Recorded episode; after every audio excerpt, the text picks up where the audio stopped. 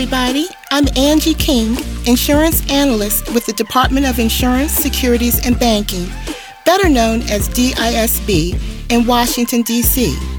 We are on a podcast stream to bring you Insurance Intelligence, a podcast series designed to empower and inform.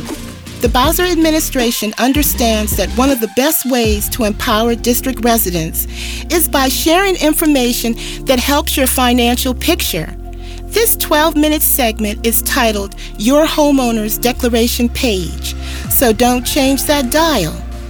Today we're going to review one of the most important documents in your homeowner's policy, your policy's declaration page, and learn how you can use it to your advantage.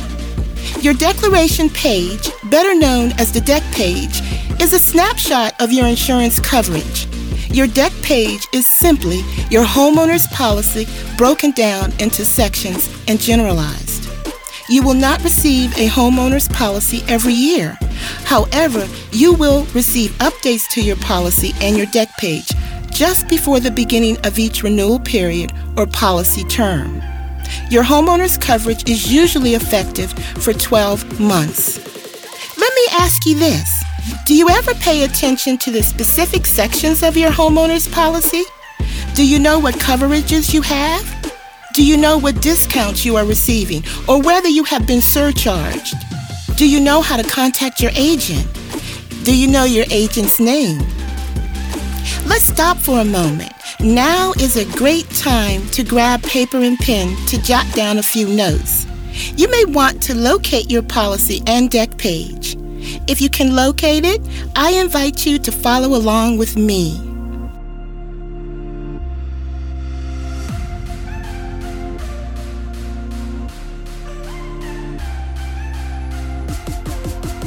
Welcome back. First, let me give you a quick overview. Then we can dig deeper. Declaration pages vary from company to company in design, layout, and content, but include the same basic information. Generally, a common deck page has four main parts.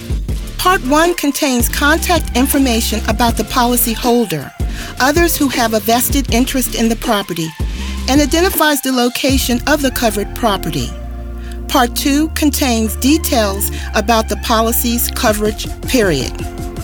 Part 3 specifies details about the coverage, identifies deductibles, and whether the policy pays per person or for each occurrence or incident.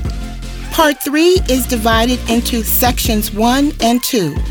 Part 4 indicates the changes to your policy or provides additional information that may affect your premium. Now stay right there. I'm about to share more insurance intelligence just for you. Part 1 Typically, the first information you see on the declaration page is the name and address of the policyholder, aka named insured. You will find additional policyholders listed here as well. This would include you and other covered people who reside with you, such as your spouse, parent, or relative. You will also find the policy's identification number. Sometimes it can appear in the top right hand or left hand corner of the deck page. Reference this number when you have questions about your homeowner's policy. Included in this part is the covered property's address or location. Also, this is where you might find the policy type or classification such as an HO3, a typical homeowner's policy, an HO4, a standard renter's policy, or an HO6, a common condominium policy. This area will display contact information for the mortgagee if you have a mortgage on your home. The mortgagee is considered an additional named insured and has limited coverage and notification rights. Part 1 will contain information on the insurer. If you work with an agent, their contact information will appear here or could appear at the bottom of your deck page. Next, you may find the insurer's insuring agreement. This states the obligation of the insurer in return for the premium payment and compliance with all applicable policy provisions. Finally, you may find a contact number for a claim representative. You might also learn about how to file a claim or the types of documents and the time frame involved in filing a claim after a loss or incident has occurred. Part 2. In Part 2, we find information on the time and date your coverage begins and when it expires, the inception and expiry date. This is called the period of protection. Part 3. Part 3 addresses the very heart of your insurance coverage Part 3 is divided into sections 1 and 2. Section 1 covers the following subsections A. Dwelling, B. Other structures, C. Personal property, and D. Loss of use. Section 2 covers the following subsections E. Liability, and F. Medical payments. Now let's dig a little deeper. Section 1, Coverage A, provides property coverage and policy limits for the dwelling. This coverage is for the structure of your home or your dwelling. Your limit should include the amount it will cost to rebuild your home, but will not include the value of the land.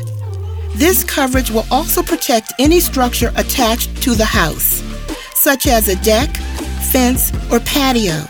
However, it will not include something like a fence that has no attachment to the building. The average dwelling limit in the DC area is about $450,000.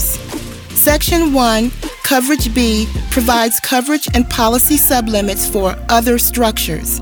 This coverage is for anything you have that is not attached to your home a she shed, a fence, a standalone garage, or a small greenhouse. The average coverage sublimit in DC is about $45,000. Section 1 Coverage C provides coverage and policy sublimits for personal property. This covers your personal belongings. That includes anything you have inside your home, like your furniture, electronics, appliances, certain fixtures, etc. Some of your high valued items, such as fine art, jewelry, and expensive electronics, may have different coverage limits and may need an additional coverage form known as a rider or endorsement. The average coverage sublimit in DC for personal property is approximately $225,000. Section 1, Coverage D, provides coverage and policy sublimits for loss of use. If you need to stay somewhere else other than your home while repairs or restorations are being made for a covered claim, you are provided coverage in this subsection. Typically, this will cover the cost of living expenses like food, hotel stays, clothing, and other needs. Some insurance companies will cover living expenses under loss of use for up to 12 months or until the limits have been exhausted. The loss of use coverage limit in the DC area averages about $90,000. If you have a renter's policy, it will not include subsections A, dwelling, and B, other structures, because you do not own the dwelling or the outside structures. If you are a renter, your landlord may ask you to provide proof of liability coverage. A renter's policy provides protection for your personal property and liability coverage. If you own a condo or co op, you will need to review your policy and the community's master policy to determine what portion of the building is your property. Liability coverage is required for condo owners in the District of Columbia. Your policy will reimburse you based on the replacement cost value, RPL, or the actual cash value, ACV. The replacement cost will give you the money it will cost to replace the property at today's market value. The actual cash value is the replacement cost minus the depreciation. Depreciation is the decrease in the value of an item because of its age or use. If your policy has replacement cost coverage and you suffer a loss, some insurers pay the depreciated cost first, and then, when the item is replaced, they pay the remaining cost. Section 2, Coverage E, provides coverage and limits for personal liability. If you are sued because of an accident that happened on your property, this coverage provides you legal protection. Section 2, Coverage F, provides coverage and limits for medical payments to others. This liability protection will cover the cost of medical payments if someone gets hurt on your property and files a claim. Coverages A, B, C, D, E, and F will list the total amount the insurer will pay for a loss. This is the limit of coverage and the portion you will pay after a loss is your deductible. Finally, Part 4.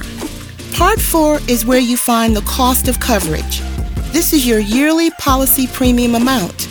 Additionally, you might find information on discounts, credits, or surcharges. You may see coverage descriptions, additional coverage endorsements, addendums, forms, notices, and or special comments. You should pay special attention to this section because any change listed here may affect your premium. Keep this in mind. You may receive documents or notices throughout your policy period. It is important to review each document. You may receive a cancellation, premium or coverage change notice during your policy period. You should review all documents as soon as they are received. This will allow enough time to contact the agent or insurer for clarification or resolve issues before the renewal policy becomes effective. As we wrap up our insurance intelligence segment on your homeowner's policy, it is important to remember that your deck page is simply an outline of your coverage. It will not have specific information about your coverage such as what to do if you disagree with an insurer's evaluation of a loss, or what dog breeds are not covered by your policy, or what your responsibility is after a loss, or your rights when you are not renewed. You must review your entire policy and pay special attention to exclusions, addendums, endorsements, co insurance provisions, and the premium due date. Your policy will provide extensive detail about your coverage. Disclaimer The information on this podcast is for general information purposes only. Nothing in this podcast should be taken as legal advice for any individual case or situation. You should consult an attorney, a broker, your agent, or insurer for questions about your coverage or for professional advice. Well, that concludes DISB's Insurance Intelligence Podcast. I hope you enjoyed this segment and gained useful information. For specific questions about your policy and coverage, contact your insurance agent or broker.